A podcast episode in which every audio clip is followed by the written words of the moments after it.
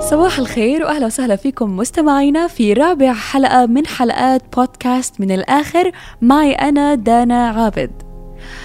موضوع اليوم في كمية مشاعر كتير كبيرة للأمانة وأنا متحمسة كتير إني أشاركها معكم وكالعادة بتمنى بالنهاية إنها تعجبكم طيب يقال بأن هناك درجة من درجات الحب يشعر الحبيب بها إذا أصيب محبوبه بأي مكروه. يعني بمعنى آخر قلبه بيصير يحس فيك. هلا هذا الشعور عادة معروف بأنه شعور محكور على الأمهات فقط؟ كونها غريزة للأمومة أو غريزة الأمومة. ولكن عملت بحث عن الموضوع عشان أتأكد من المعلومة ولقيت أنه في دراسات علمية تؤكد بأنه مجرد معرفة الشريك بألم حبيبه تنشط أجزاء معينة في الدماغ للتفاعل مع الألم ويظهر هذا الألم عليه نفسيا وجسديا. حدث في العاصمة لندن في لندن college university. تشكيل التجربة باستخدام 16 زوجا مرتبطين بدرجة رومانسية عالية. وحطوا كل couple في غرفة منفصلة مع وجود أقطاب كهربائية.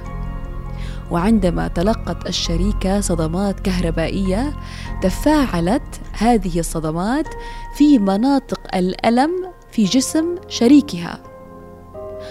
وطبعا عادوا التجربة للطرف الآخر وحصلوا على نفس النتيجة. لكم أن تتخيلوا.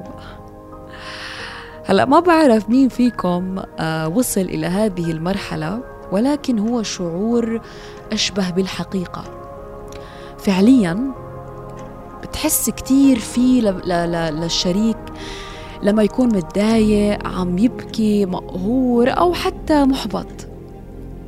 الشعور الذي يحدث لك هو قبضة القلب وقبضة الصدر.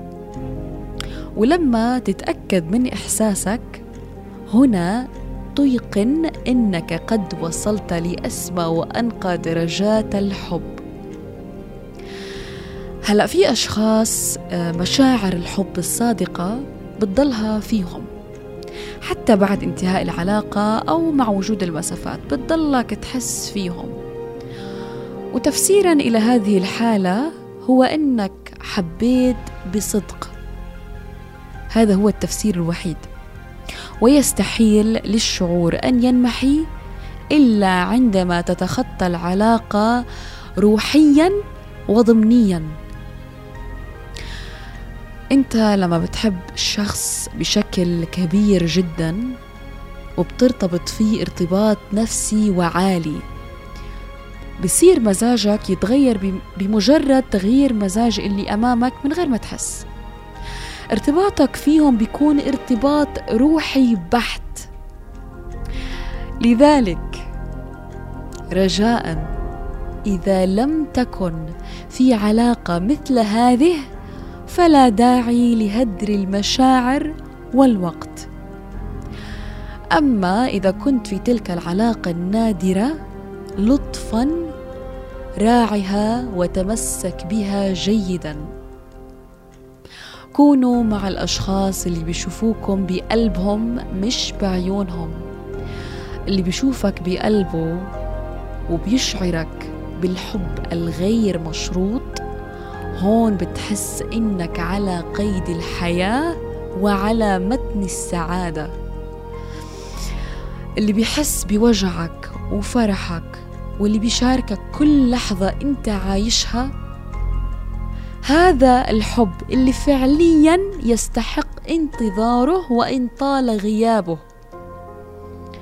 ما تكونوا مع أشخاص شايفيكم بعيونهم بس لأنه تأكدوا القلب عندما يرى هنا تحسب المعادلة.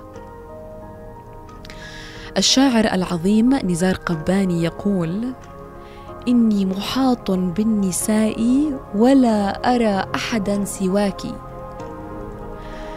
تفسير هذا البيت هو تاكيدا إنك رغم زحمة العالم واختلاف الوجوه لا تستطيع أن ترى إلا حبيبك. عندما تعشق يا عزيزي المستمع تأكد بأنك ستخاف على حبيبك أكثر من نفسك ورح تحبه رغما عن كل الظروف وتصبح أمله الوحيد.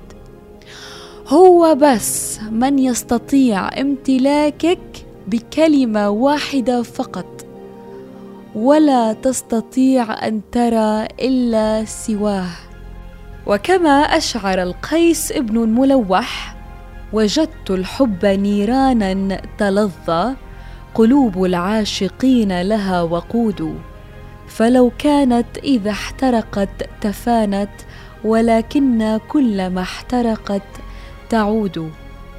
وما هو العشق إلا أرواح واحدة في جسد واحد. شبت بضلوعي نارها يما الحب يوم